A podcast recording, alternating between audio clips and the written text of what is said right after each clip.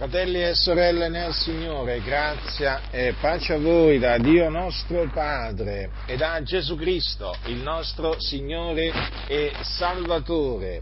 L'Apostolo Paolo dice ai santi di Corinto e a lui voi dovete essere in Cristo Gesù, il quale ci è stato fatto da Dio sapienza e giustizia e santificazione e redenzione affinché, come è scritto, si, chi si gloria, si glori nel Signore.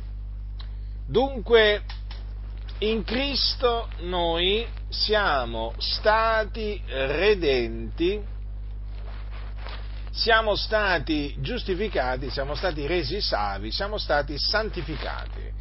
In questa mia predicazione voglio parlarvi della salvezza e della giustificazione che noi abbiamo ottenuto mediante la fede nel Signore Gesù Cristo e quindi per grazia, non per opere dunque, perché altrimenti grazia non è più grazia, ma per grazia, quindi gratuitamente. Tutto questo lo dobbiamo a Dio, alla sua grande misericordia alla sua grande benignità verso di noi, che ha manifestato in Cristo Gesù.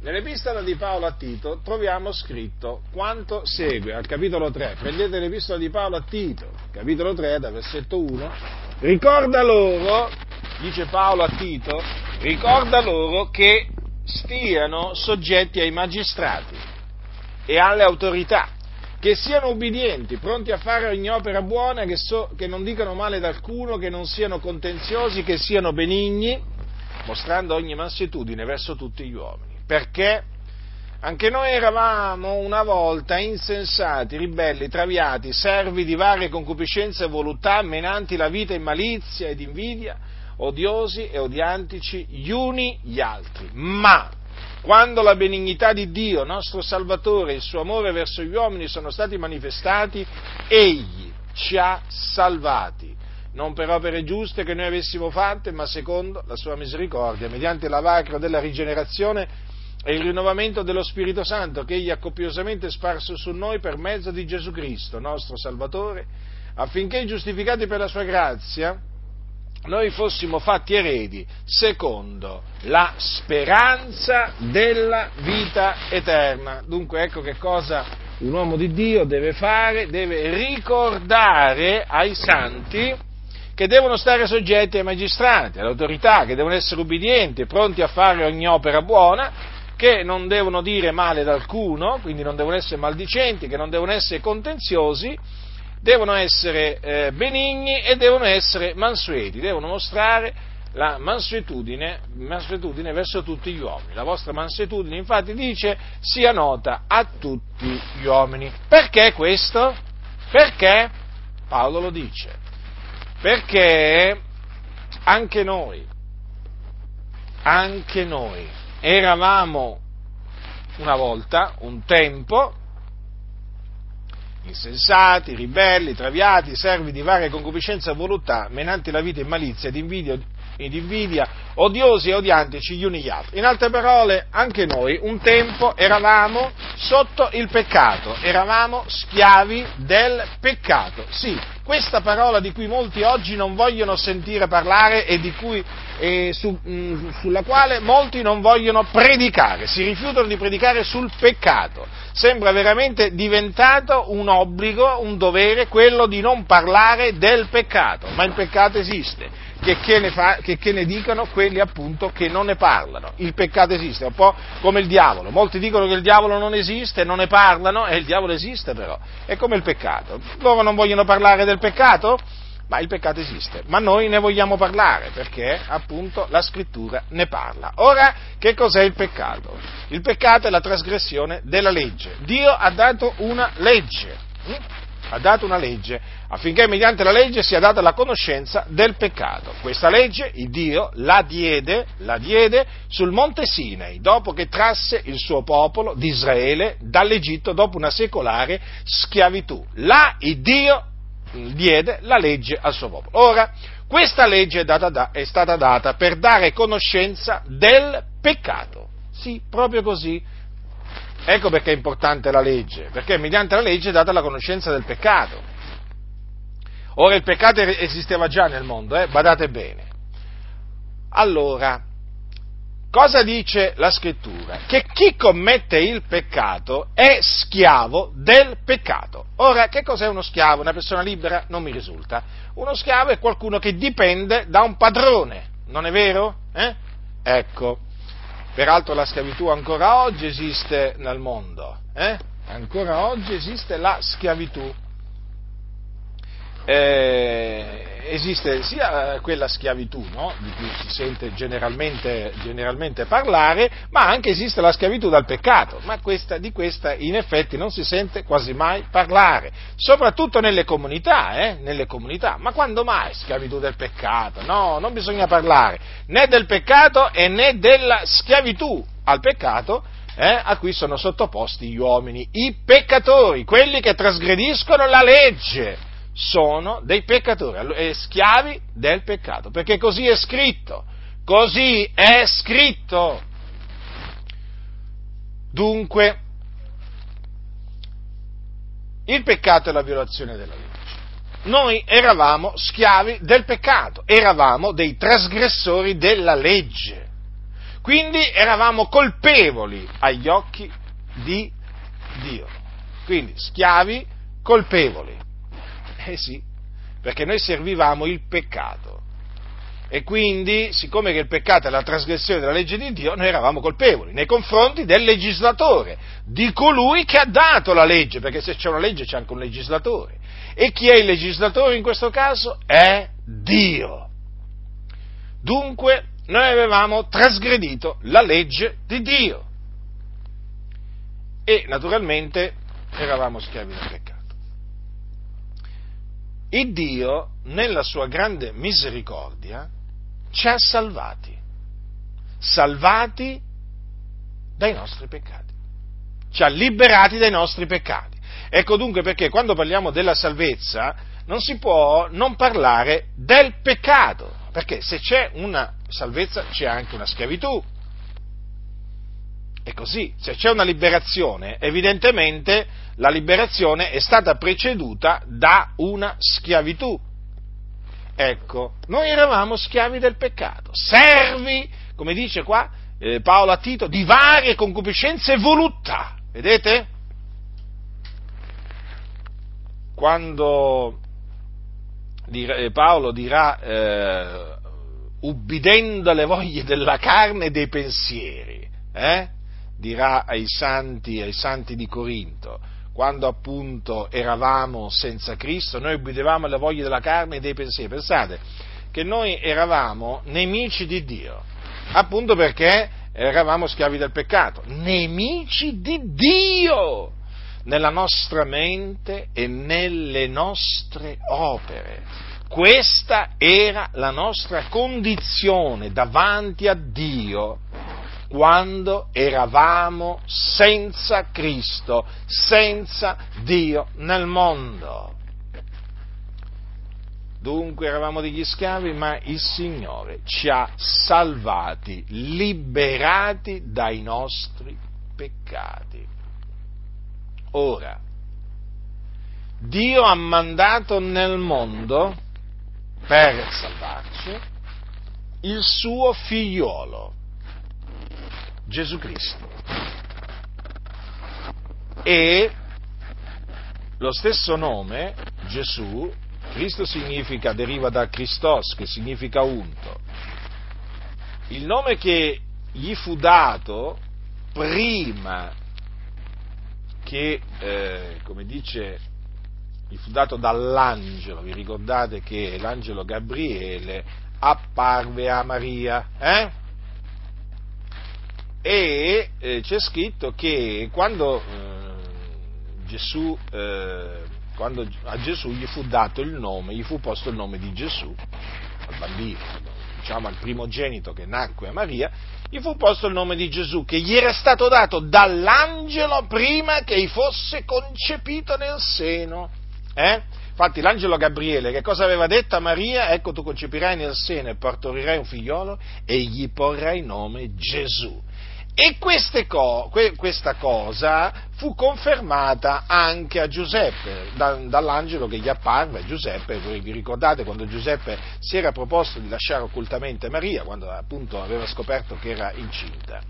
Allora dice che mentre aveva queste cose nell'animo, ecco un angelo del Signore gli apparve in sogno dicendo Giuseppe, figlio di Davide, non temere di prendere te con Maria, tua moglie, perché ciò che in lei è generato dallo Spirito Santo ed ella partorirà un figliolo e tu gli porrai nome Gesù, perché è lui che salverà il suo popolo dai loro peccati. Ora, il nome Gesù eh, significa Yahweh salva. Ora, Yahweh è il nome di Dio, sarebbe il tetagramma, però è pronunziato Yahweh dagli ebrei, è pronunziato Yahweh. Quindi noi praticamente ci appoggiamo alla pronuncia che ne fanno, ne fanno gli ebrei.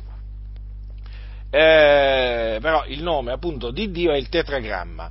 Allora, dice ella partorirà un figliolo e tu gli porrai nome Gesù, quindi Yahweh salva. Perché Gesù? Perché proprio il nome Gesù? Perché è lui che salverà il suo popolo dai loro peccati. Dunque vedete Gesù che cosa eh, è venuto a fare nel mondo per volontà di Dio, per ordine di Dio, è venuto a salvare il suo popolo dai loro peccati.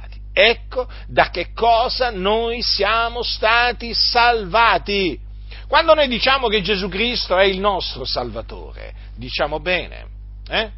ma dobbiamo anche sapere da che cosa ci ha salvati ci ha salvati dai nostri peccati, dei quali noi un tempo eravamo schiavi.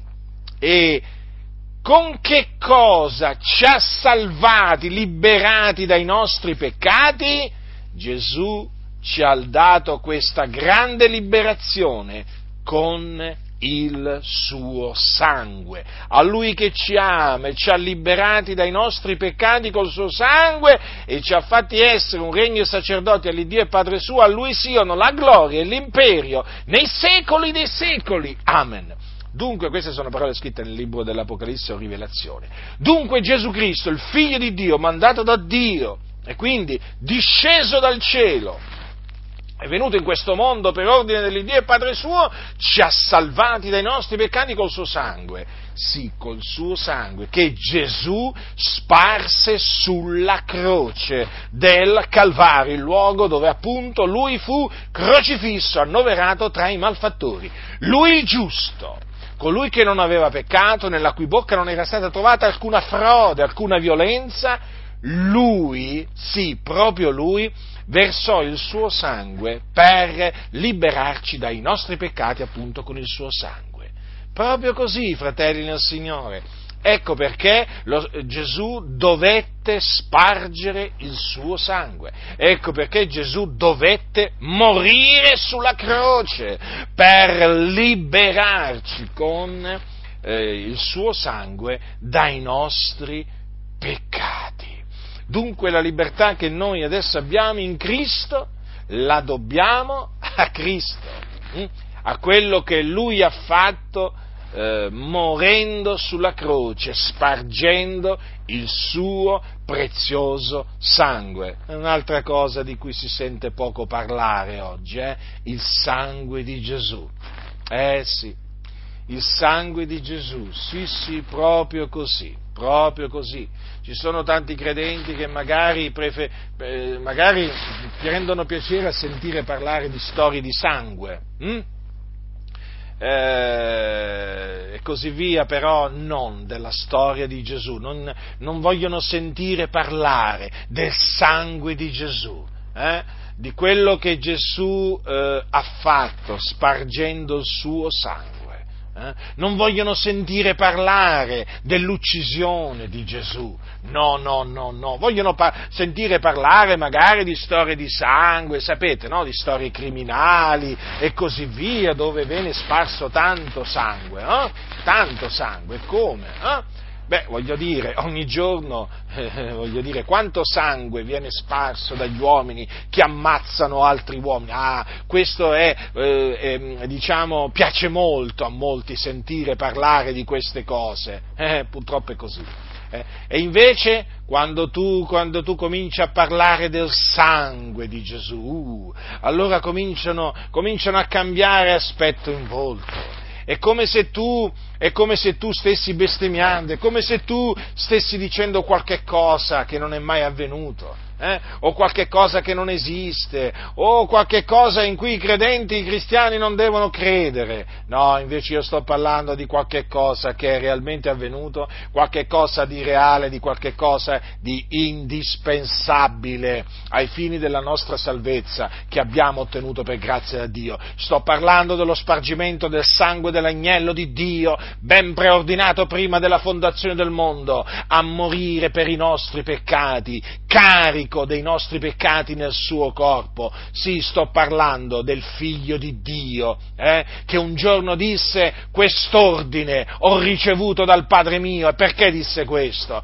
Perché aveva ricevuto l'ordine dall'Iddio e Padre suo di deporre la sua vita per noi, per affrancarci dal peccato con il suo sangue. Voglio parlare del sangue di Gesù, voglio difendere il sangue di Gesù. Sì, sì, sì, sì, sì. Voglio predicare sul sangue di Gesù Gesù. E come, come? Non mi vergogno del sangue di Gesù. Se mi vergognassi del sangue di Gesù è come se mi vergognassi dell'agnello di Dio che ha dato la sua vita per me e anche per te. Lungi da me vergognarmi del Signore Gesù. Lui non si è vergognato di morire per me No, non si è vergognato. Lungi da me, guai a me se mi dovessi vergognare di parlare di quello che lui ha fatto sulla croce, versando il suo prezioso sangue. Lui ci ha liberati dai nostri peccati col suo sangue e in cielo l'agnello di Dio viene glorificato, celebrato, magnificato, esaltato per quello che ha fatto con il suo sangue. E qui sulla terra Gesù Cristo deve essere glorificato dalla sua Chiesa esaltato, magnificato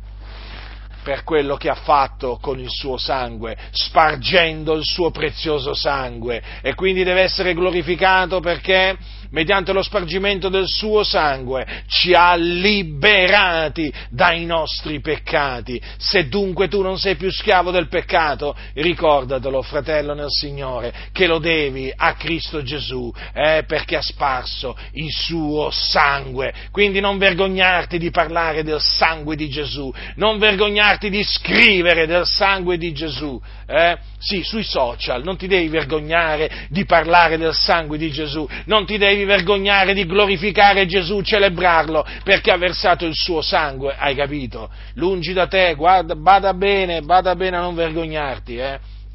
Perché vergognarsi del sangue di Gesù è come vergognarsi di Gesù. Lo so, a molte chiese non è gradita la predicazione sul sangue di Gesù, lo so, al mondo è di scandalo sentire parlare del sangue di Gesù, ma a noi non interessa proprio niente. Noi ci studiamo di piacere all'Iddio vivente e vero, eh, noi non ci studiamo di piacere agli uomini ribelli, insensati, peccatori, bestemmiatori, no, non ci interessa proprio niente niente, a noi ci interessa di dare gloria a Dio, di celebrare Dio, di esaltare il Dio, predicando la sua parola, eh?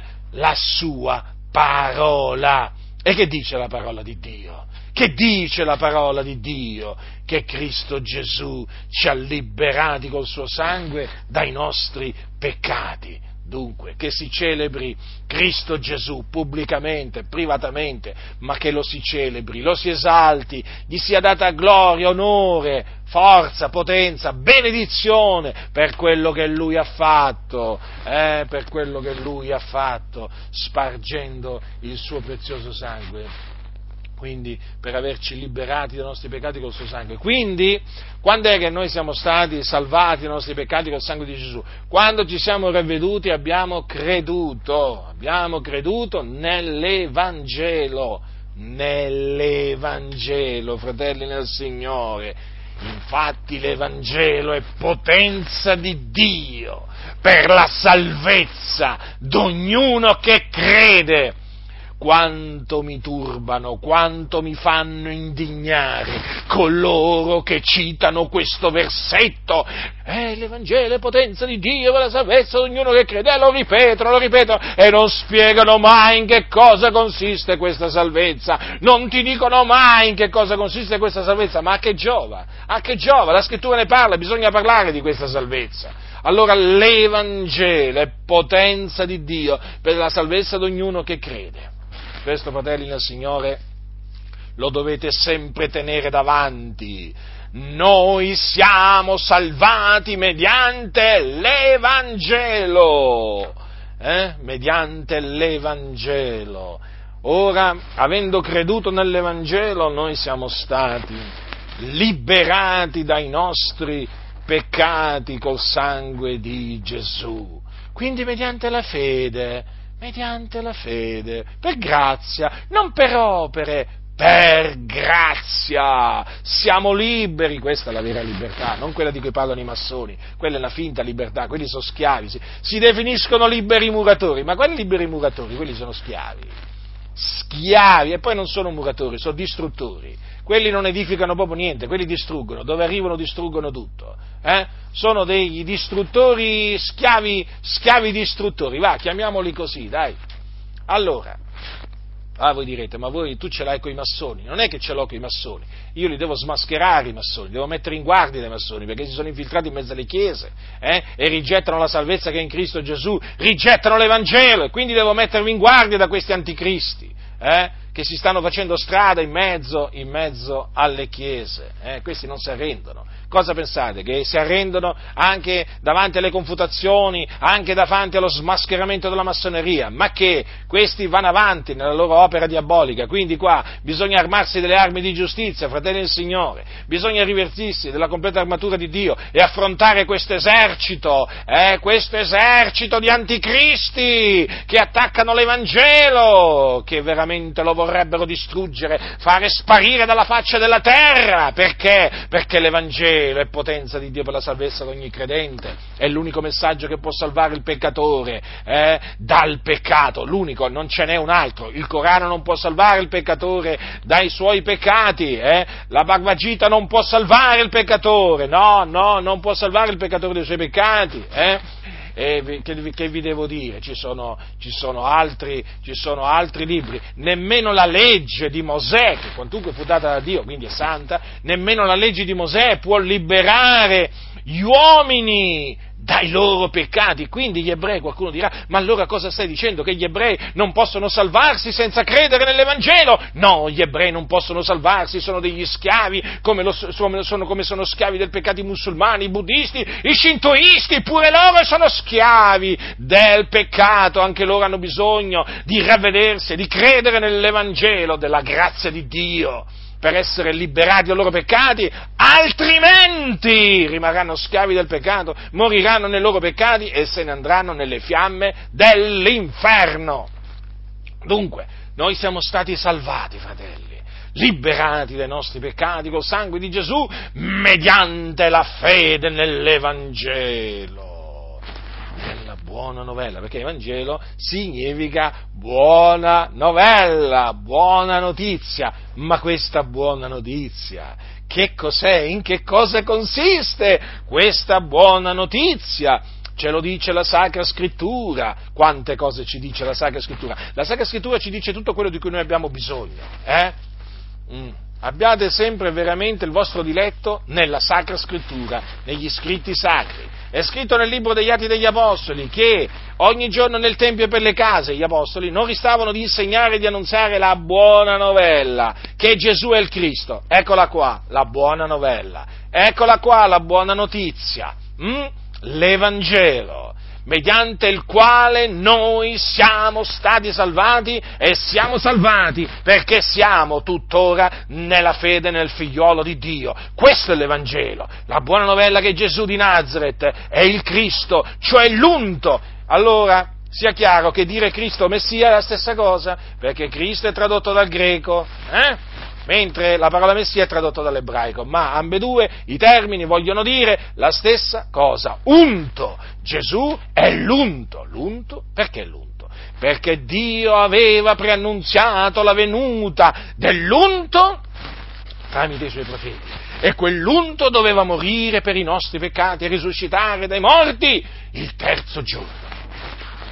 E Dio, nella pienezza dei tempi, ha mandato ad effetto queste predizioni, queste dichiarazioni dei profeti, le ha mandate ad effetto in Gesù, nella persona di Gesù. Ecco dunque perché Gesù è morto sulla croce.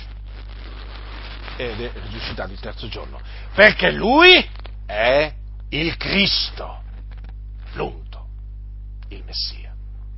Capite? Dunque, quando noi diciamo che eh, Gesù è, è il Cristo, diciamo questo. E questa è la buona novella che Paolo ha eh, praticamente presentato ai Corinzi in questa maniera, quando gli ricorda l'Evangelo che gli aveva annunziato. Eh? Paolo a Corinto aveva predicato l'Evangelo. I Corinti, molti dei Corinzi, dentro Paolo, appunto, eh, credevano e, ed erano battezzati. E allora dopo, nella, in questa epistola, Paolo gli scrive e gli ricorda l'Evangelo che gli aveva annunziato, mediante il quale erano stati salvati. Eh? Fratelli, e ricordatevi che l'Evangelo che predicava Paolo è l'Evangelo di Cristo che lui aveva ricevuto per rivelazione di Gesù Cristo. Fratelli, vi rammento l'Evangelo che vi ho annunziato che voi ancora avete ricevuto, nel quale ancora state saldi e mediante il quale siete salvati, seppur lo ritenete quale ve l'ho annunziato, a meno che non abbiate creduto in vano, poiché io v'ho prima di tutto trasmesso, come l'ho ricevuto anch'io, che Cristo è morto per i nostri peccati.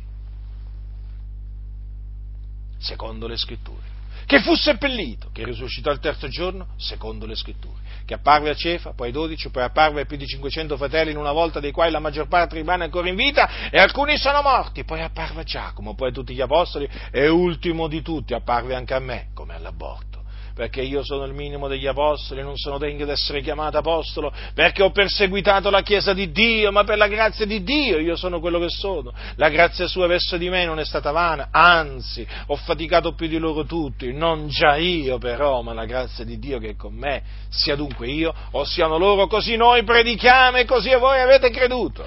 Ecco che cosa predichiamo quello che predicavano gli apostoli. Questa è la buona novella che Gesù è il Cristo. Questa è la parola di Dio vivente e permanente, mediante la quale noi siamo stati liberati dai nostri peccati. Avete capito perché è importante predicare l'Evangelo? Perché? Perché questo è il messaggio che libera salva i peccatori dalla schiavitù del peccato e naturalmente li salva dalle fiamme dell'inferno dove sono diretti, perché i peccatori dove sono diretti? All'inferno! Sono sulla via della perdizione, infatti, sono sulla via della perdizione i peccatori, sapete? E quando muoiono, eh, appunto, i peccatori vanno all'inferno perché muoiono nei loro peccati. Capite? Allora l'Evangelo è l'unico messaggio, l'unica parola, perché è una parola, eh? La parola, la parola di verità, l'Evangelo della nostra salvazione. Questo è l'Evangelo che salva, fratelli del Signore. Un altro Evangelo non può salvare. Questo è l'Evangelo, vegliate sull'Evangelo, nel senso, state in guardia. State in guardia perché in mezzo alla Chiesa si sono infiltrati degli empi che vogliono distruggere l'Evangelo, la buona novella che Gesù è il Cristo. Lo hanno alterato, lo hanno modificato, lo hanno deturpato, lo hanno sfigurato per sostituirlo con il loro Evangelo. E quest'oro sono anatemi. Ci sono in mezzo alle Chiese, io vi avverto, fratelli del Signore. Eh? Voi avete notato che io sto insistendo sull'Evangelo. Eh? Lo so, siete persone intelligenti, vi state domandando perché. Perché? Perché? perché si sono infiltrati in mezzo alle, alle chiese, eh? uomini empi che vogliono sovvertire l'Evangelo e ci sono già riusciti ci sono già riusciti a, pre- a, sostituire l'Evangelo di Dio con un altro Evangelo. E costoro sono anatemi perché come dice la Sacra Scrittura, quando anche noi, quando anche un angelo dal cielo vi annunziasse un Vangelo diverso da quello che vi abbiamo annunziato, sia egli anatema, come l'abbiamo detto prima d'ora, torno a ripeterlo anche adesso, se alcuno vi annunzia un Vangelo diverso da quello che avete ricevuto, sia anatema, sia anatema significa sia maledetto, quindi siano maledetti tutti coloro che predicano predicano un altro Vangelo, che veramente hanno sovvertito l'Evangelo, lo hanno veramente sfigurato, ci hanno aggiunto, ci hanno tolto quello che hanno voluto, sono degli empi. Fratelli del Signore, accertatevi, accertatevi, mettete alla prova gli spiriti, mettete alla prova i pastori, i predicatori, tutti, tutti quelli che si presentano, anche quelli che si presentano come apostoli, non interessa, eh, tra questi peraltro quanti falsi apostoli ci sono, accertatevi qual è l'Evangelo che loro portano e predicano predicano, se non è tale quale a quello che predicavano gli apostoli, siano maledetti. non devono entrare nella Chiesa, nell'assemblea dei santi, non devono entrare perché questi non sono dei nostri. Avete capito? Quindi non accontentatevi che dicono, oh, io credo nell'Evangelo, non ci interessa proprio niente, dovete accertarvi in quale Vangelo costoro credono, come quando vi dicono io credo in Dio, dovete accertarvi in quale Dio credono, perché molti credono in un Dio che è lo, un loro Dio, si sono fatti un Dio a loro immagine e somiglianza, come anche quando dicono io credo in Gesù, dovete accertarvi, fategli delle domande su Gesù per sapere se per loro chi è Gesù, chi è quale Gesù, quale Gesù il Cristo o un altro Gesù come quello della massoneria o come quello degli ebrei. Dovete, fratelli nel Signore, aprire la vostra bocca. Guardate, fratelli nel Signore, il messaggio più attaccato in mezzo alle chiese eh, è l'Evangelo. Mettetevelo in testa, mettetevelo in testa questo. Ancora molti non l'hanno capito questo. E io insisto, insisto. Avete capito perché insisto? Perché molti ancora di voi non l'hanno capito qual è l'Evangelo, qual è il messaggio più odiato, più contrastato, più avversato in mezzo alle chiese evangeliche. È l'Evangelo non è il velo, non è il velo il messaggio più contrastato e non è nemmeno l'elezione, è l'Evangelo. Avete capito? Avete capito? Oh, io spero veramente di scuotere quanto più anime possibili, certo è Dio naturalmente che scuote, ma io fratelli nel Signore vi martellerò con la parola di Dio. Dovete capire l'importanza dell'Evangelo, dovete capire perché è attaccato l'Evangelo, perché se non capite questo non capite niente, non avete capito niente. Se voi non capite che l'Evangelo è il messaggio più attaccato in mezzo alle chiese, non avete capito niente, perché è così, è così, perché è il messaggio che salva. Allora i servi di Satana non vogliono che le persone siano salvate, avete capito? E allora devono distruggere l'Evangelo e lo stanno facendo, nel senso, nel senso che sono riusciti a sostituire comunque l'Evangelo di Dio con un altro Evangelo. Guardate, ascoltatevi, molti di quelli che dicono che predicano l'Evangelo predicano un altro Vangelo. Eh? Per quello che vi dico, mettete alla, prova, mettete alla prova quelli che si dicono cristiani, evangelici, quello che volete, metteteli alla prova, avete il dovere di farlo, dovete chiedergli, quando vi dicono, ah io credo nell'Evangelo, sono evangelico, sì, allora fatevi spiegare qual è l'Evangelo in cui credono. Quale Vangelo professano, perché ve lo ripeto, molti si sono inventati dei Vangeli, hanno fatto dei loro Vangeli, figuriamoci, di tutto c'è in mezzo alle chiese, Fratelli, se si eh, elimina l'Evangelo, se si elimina la salvezza, non c'è più salvezza, eh? Capite? Se si altera l'Evangelo, eh, se si cambia l'Evangelo, eh, un Vangelo alterato, un Vangelo cambiato non è potenza di Dio a salvare, eh, salvare chi crede, eh. non può, non può, non può. L'Evangelo è tale quale come predicavano gli Apostoli. Avete capito? Dunque, sal- potenza di Dio per la salvezza ognuno che crede. Noi per la grazia di Dio abbiamo creduto nell'Evangelo, il Signore ci ha dato di credere nell'Evangelo, non eravamo migliori degli altri, anzi molti di noi erano peggiori degli altri, però a Dio è piaciuto salvarci, salvarci. Allora qualcuno dirà, ma allora Dio non si compiace di salvare tutti? No, non si compiace di salvare tutti. Perché? Perché Dio fa grazia a chi vuole far grazia, salva chi vuole Lui, eh? fa misericordia a chi vuole Lui. Hai qualcosa da dire a Dio? Eh? Guai a te se ti metti a contendere con Dio. Ubbidisci a Dio, piega le ginocchia davanti a Dio e sta in silenzio davanti a Dio, invece di metterti a lottare contro Dio e a contendere con Dio. Altrimenti la sentenza e il giudizio di Dio ti piomberanno sulla testa. Invece di stare lì sempre a mormorare eh, contro l'elezione, eh, e sta in silenzio, e ravvediti, eh, e investiga le scritture eh? Apri quella Bibbia che c'hai a casa, che chissà da quanto tempo non, non, la apri, e poi ci vieni a dire a noi, voi qui e voi là. Ma aprite la vostra Bibbia, investigate le scritture. Avete creduto nell'Evangelo? Eh? Allora, se avete creduto, investigate le scritture. E poi vi renderete conto che il proponimento dell'elezione di Dio, che dipende non dalle opere, ma dalla volontà di colui che chiama, è nella Sacra Scrittura. Non ci siamo inventati proprio niente. Dio ancora oggi fa grazia a chi vuole far grazia. Lui eh? Dio non fa grazia a quelli che vogliono essere graziati, no, a chi lui vuole fare grazia, perché dipende da Dio, non dipende dunque né da chi vuole né da chi corre, ma da Dio che fa misericordia. Quindi il Dio fa annunziare l'Evangelo, eh? le, colui che è stato eletto a salvezza dal Signore ascolta, ascolta l'Evangelo e crede nell'Evangelo perché il Signore gli dà di credere nell'Evangelo. Funzionano così le cose, funzionano così, lo so, ah sì, dieci ascoltano, se due sono eletti, solo due crederanno. Eh, vi, potete, vi, potete, mettere a parlare quanto volete contro il proponimento dell'elezione di Dio, potete scrivere enciclopedie, tanto il Signore fa quello che vuole, sapete. Il piano di Dio è quello che sussiste, le vostre ciance, spazzatura. Cosa sono le vostre ciance? Non è che Dio manda ad effetto le vostre ciance, Dio manda ad effetto la sua parola, è il proponimento dell'elezione di Dio, è la parola di Dio e ancora oggi Dio fa grazia a chi lui vuole fare grazia. Non c'è ingiustizia in Dio perché Dio fa quello che vuole. Eh, molti non gli piace che Dio fa quello che vuole. Eh? Molti vorrebbero un Dio ai, ai, ai, ai loro ordini. Eh? Che allo schiocco delle dita e Dio si muove e fa quello che vogliono loro. E no, il Dio fa quello che vuole, Lui è il Re dei Re, il Signore dei Signori, Lui governa, Lui governa l'universo. Pensate un po' voi, l'universo.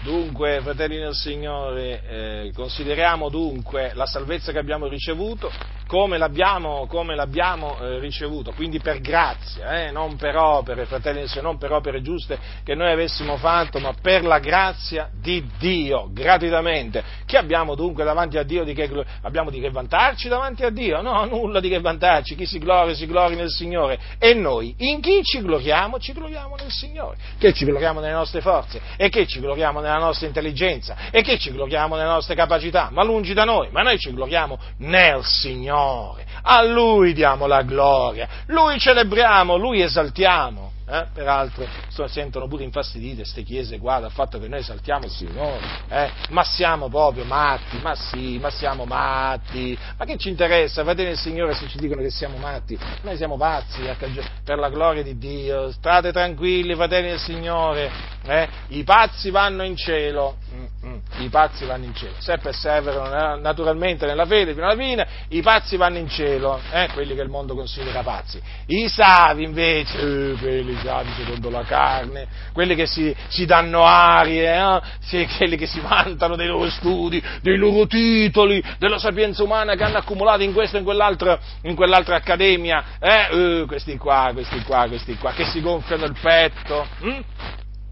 E questi qua che non credono in Gesù quando moriranno poi, sì sì, erano applauditi nel mondo per la loro sapienza, venivano invitati, eh, venivano invitati in televisione, nelle radio, venivano invitati a fare conferenze, ecco, arriva il filosofo Tizio, eh, ci parlerà della eh, qualche cosa, eh, e poi dopo è morto il filosofo e se n'è andato all'inferno, e che gli va, e che gli è giovato, ma che gli è giovato tutta quella sapienza umana? Non gli è giovato proprio a niente, a niente. Vi rendete conto, fratelli del Signore, dunque?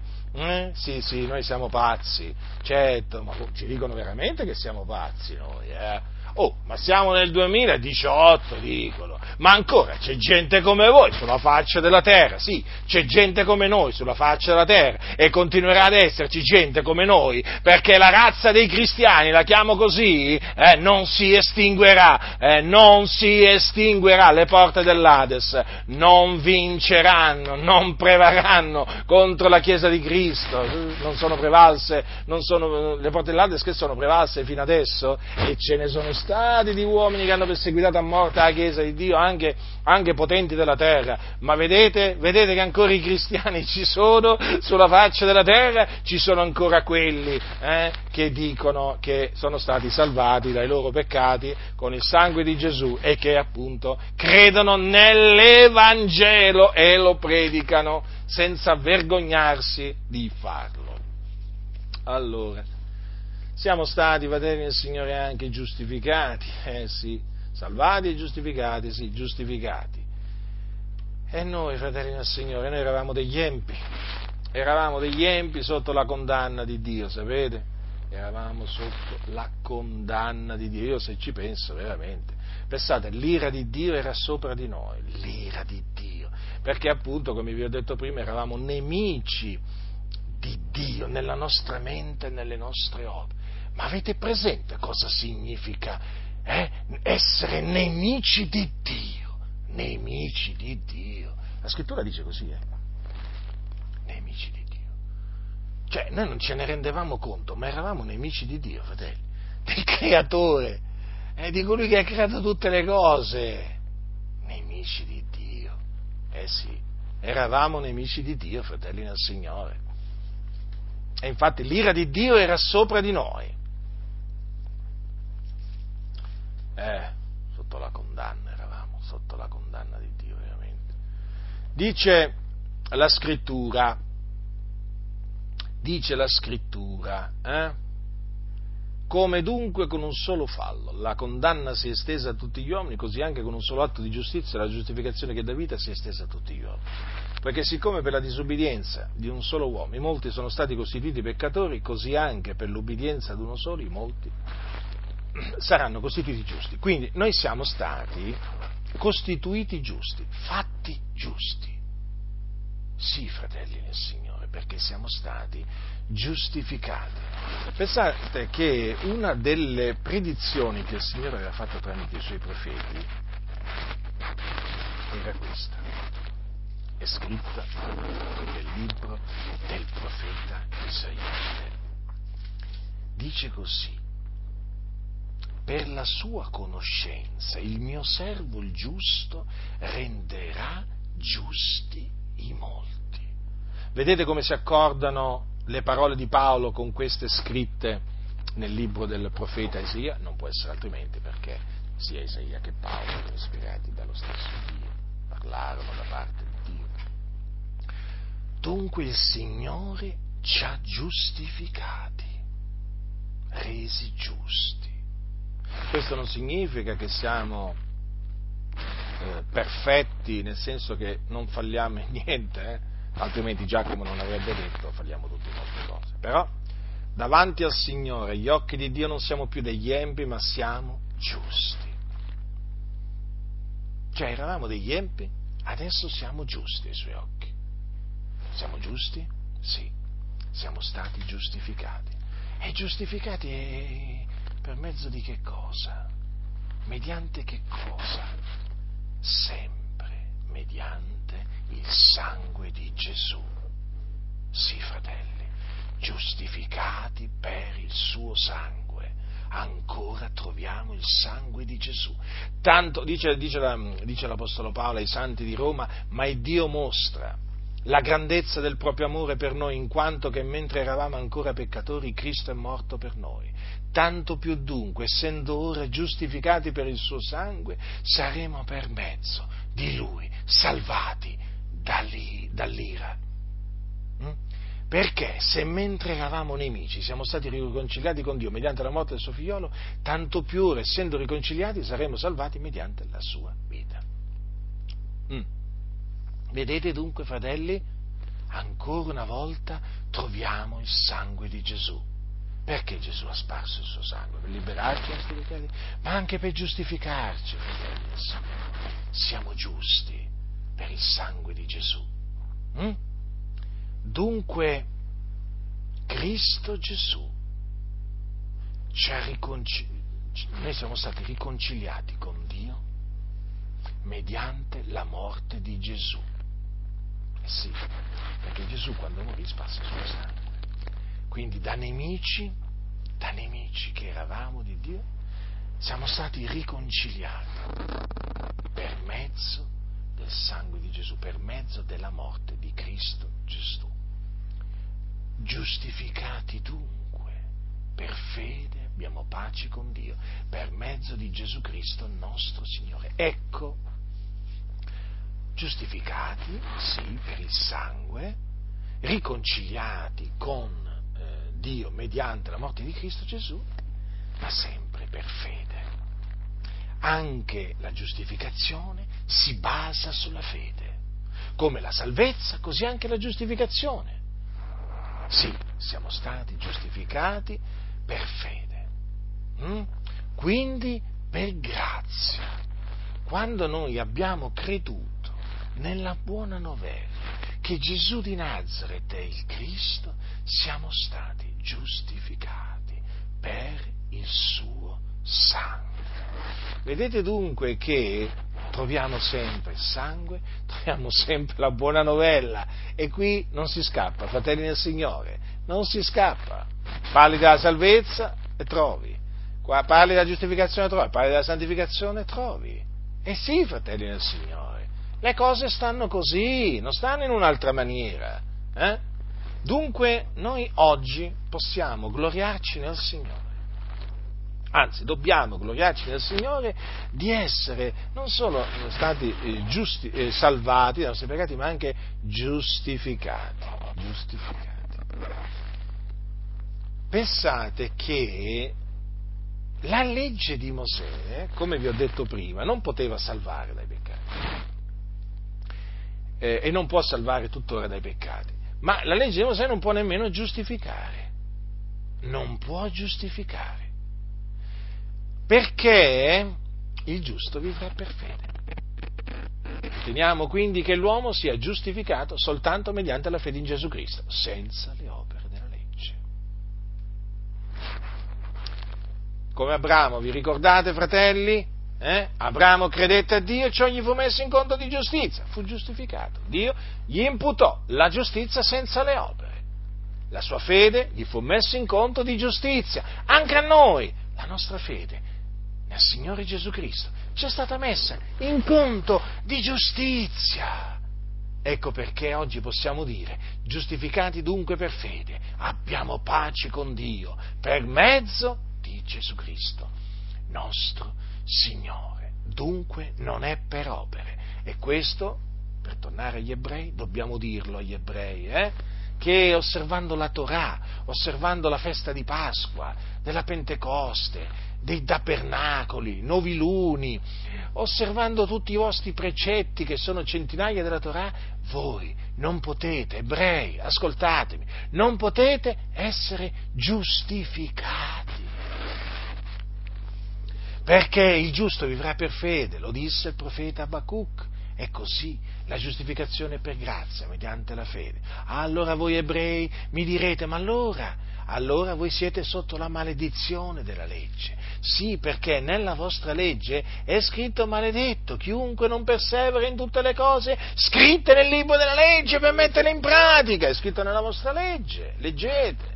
Quindi siete sotto la maledizione. Che dovete fare quindi per essere liberati, riscattati dalla maledizione della legge, dovete ravvedervi e credere che Gesù di Nazareth è il Messia del quale parlarono gli antichi profeti. Dovete crederlo, quindi dovete credere nella sua morte espiatoria, dovete credere nella sua resurrezione corporale avvenuta il terzo giorno. Dovete credere che Gesù è il Messia per essere liberati dalla maledizione della legge. Perché ricordatevi, Gesù di Nazareth è divenuto maledizione per noi, perché sta scritto nella vostra legge, maledetto chiunque è appeso al legno. Ecco dunque, ecco dunque chi è colui nel quale bisogna che voi crediate, anche voi ebrei, per essere riscattati dalla maledizione della legge, in Gesù di Nazareth. Se volete che la benedizione d'Abramo venga su voi e quindi se volete essere giustificati davanti a Dio, come fu giustificato Abramo, il vostro progenitore, dovete ravvedervi e credere che Gesù di Nazareth è il Cristo. Non c'è altra maniera per essere benedetti col, bened- col credente Abramo, non c'è altra maniera per essere giustificati. La legge non è stata data per giustificare, la legge è stata data per dare conoscenza del peccato. Per le opere della legge nessuna carne sarà giustificata nel suo cospetto. Sappiatelo voi, ebrei, sappiatelo. Eh? Chi vi sta dicendo che vi potete giustificare anche senza credere in Gesù, che vi potete salvare senza credere in Gesù, vi sta ingannando, vi sta ingannando, vi sta lusingando, eh? vi sta trascinando all'inferno. Non gli credete. Credete a quello che ha detto eh? l'Apostolo Paolo, che era ebreo d'ebrei della tribù di Beniamino, eh? un vostro connazionale Credete in quello che dice l'Apostolo Paolo, non in questi che purtroppo eh, ci sono alcuni che si dicono cristiani e che vogliono il vostro male, vi stanno veramente ingannando. Ma quanto a noi ebrei, ascoltatemi, noi vogliamo la vostra salvezza e vi predichiamo la buona novella che Gesù è il Cristo, perché credendo in essa potete essere liberati dai vostri peccati e giustificati da tutte le cose delle quali voi non avete potuto essere giustificati per la legge di Mosè. Lo so, non vi è gradito questo messaggio, ma ve lo dobbiamo trasmettere, ve lo dobbiamo trasmettere per ordine di Dio. Questo Dio ha ordinato di annunziarvi.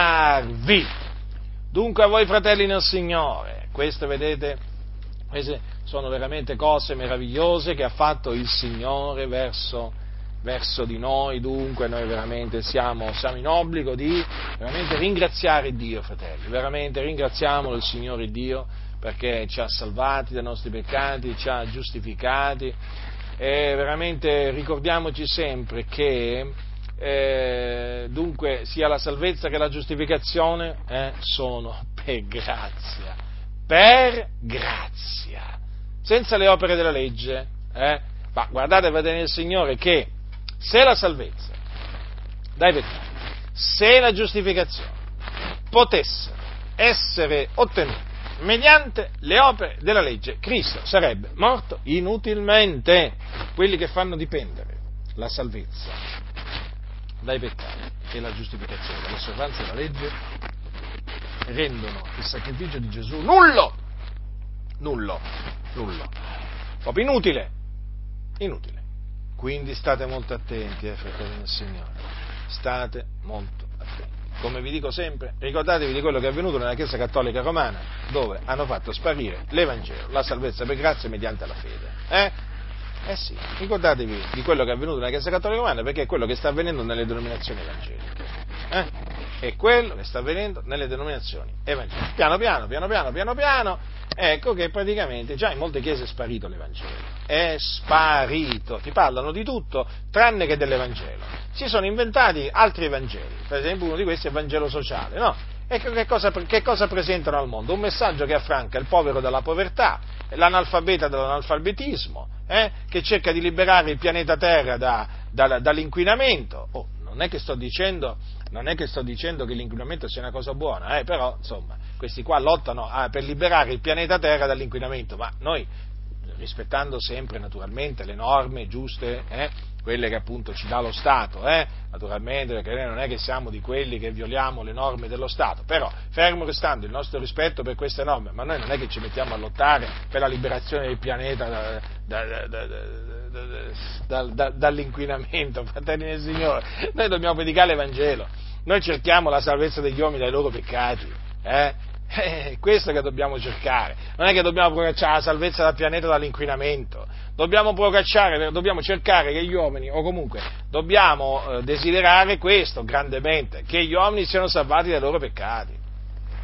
Questo per farvi capire ormai che cosa, che cosa, presentano molte chiese quando si radunano in queste loro conferenze, anche a livello mondiale, parlano dell'inquinamento del pianeta, della povertà sul pianeta. Ma vi rendete conto come si sono ridotte tante chiese? Ma vi rendete conto come si sono ridotte? L'Evangelo è sparito. Anche perché che bisogno c'è di credere nell'Evangelo, di predicare l'Evangelo? Tutti siamo figli di Dio, loro poi ti dicono. Ah sì? Tutti figli di Dio siamo? Non mi risulta.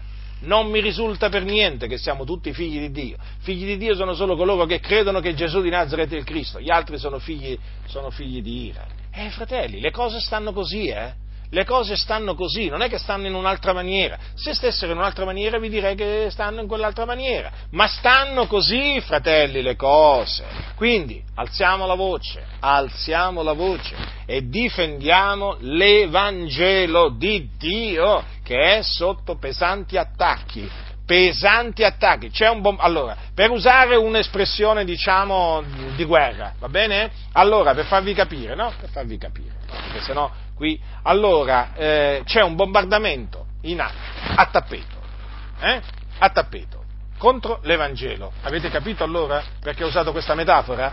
Un bombardamento a tappeto, giorno e notte. Eh? Avete presente un bombardamento che dura giorno e notte, che non si ferma mai? Ecco, ecco, ecco.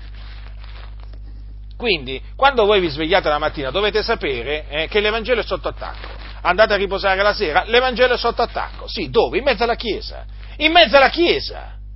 Ma, ma, sentite qua, come mai si sente poco parlare dell'Evangelo? Come mai si sente poco predicare l'Evangelo? Ve lo sarete domandati, no? Eh, com'è possibile? E ci credo, e ci credo. È sotto attacco e molti, eh, cioè, molti non lo predicano più perché sono stati persuasi a non predicarlo. E invece noi dobbiamo predicarlo, dobbiamo difenderlo eh, da questo veramente attacco continuo, imperterrito che viene lanciato contro l'Evangelo di Dio, l'Evangelo di Dio, il messaggio più odiato nelle chiese. Sì, sì, è proprio l'Evangelo, è proprio l'Evangelo. E come? È come se me ne sono reso conto che è proprio l'Evangelo. È come? Me ne sono reso conto sulla mia pelle, perché io predico l'Evangelo di Dio. Mi ricordo quando il Signore mi parlò il 21 giugno 1990 che mentre veramente salivo eh, mentre, perché lo Spirito di Dio mi prese e io salivo, salivo, salivo, mi ricordo che mentre ero sospeso nell'aria dissi, Signore, dove vuoi che io vada a predicare il tuo Evangelo? Il tuo Evangelo, capite fratelli? E mi ricordo che vidi appunto questo cavallo poderoso eh, sulla, cui, eh, eh su, sulla, cui, sulla, cui, faccia da una parte c'era scritto va nel Lazio. Eh? Ma perché vi ho voluto raccontare perché vi ho voluto raccontare quello che mi disse appunto Dio mentre dormivo, eh? perché appunto in quella, ehm, eh, quella, mentre io appunto salivo, chiesi al, in, nell'aria, eh, in alto, chiesi al Signore dove che io vado a predicare il tuo Evangelo, è l'Evangelo di Dio, infatti è chiamato così, l'Evangelo di Dio, perché è la parola di Dio, fratelli. È la parola di Dio. Gli apostoli hanno dato la vita per l'Evangelo, hanno fatto sacrifici di ogni genere per l'Evangelo, rinunzie di ogni genere per l'Evangelo eh, sono stati perseguitati a motivo dell'Evangelo, hanno rischiato, Paolo ha rischiato di morire, quante volte ha, ha rischiato di morire no, per mano dei giudei a motivo dell'Evangelo. Stefano, Stefano, il nostro fratello Stefano morì a motivo dell'Evangelo. Giacomo, Giacomo, il nostro fratello, eh, e fratello, il fratello di Giovanni, figlio di Zebedeo, morì a motivo dell'Evangelo. Fratelli nel Signore Signore. E Gesù che cosa è venuto ad annunziare se non l'Evangelo? Diceva ravvedetevi e credete all'Evangelo. E dunque, fratelli, e dunque, capite? È l'Evangelo di Dio, procede da Dio, è l'Evangelo che Dio aveva già promesso negli scritti sacri, nelle sacre scritture, anticamente. Meravigliosa questa, questa cosa che dice Paolo, eh? per mezzo dei suoi profeti. Pensate, il Dio aveva promesso il suo Evangelo e poi quando è arrivata la pienezza dei tempi l'ha manifestato, mandando il suo figliolo Gesù Cristo, eh? che poi ha proprio adempiuto quello che Dio aveva promesso. Ecco perché adesso diciamo Cristo è morto per i nostri peccati secondo le scritture, fu seppellito e che risuscitò dai morti il terzo giorno secondo le scritture che apparve. Capite? Perché questo non è altro che l'adempimento di quello che Dio aveva promesso eh, nelle, sac- nelle, sacre scritture per mezzo dei suoi profeti, perché i profeti avevano detto che il Cristo doveva morire, che il Cristo doveva risuscitare dai morti. Avete compreso dunque, fratelli del Signore? Quindi forza, coraggio, perseveranza, fratelli del Signore. Il Signore, nella sua grande misericordia, ci ha salvati, ci ha giustificati eh, per la sua grazia, mediante la fede, nell'Evangelo, nell'Evangelo di Dio. Quindi siamogli riconoscenti a Dio, fratelli, e viviamo in maniera degna di Dio. Eh, fino, fino alla fine, questa è la volontà di Dio. Sapete noi camminiamo in maniera degna di Lui, di Lui che ci ha veramente chiamati alla sua eterna gloria, mediante l'Evangelo, il suo Evangelo. La grazia del Signore nostro, Gesù Cristo, sia con tutti coloro che lo amano con purità.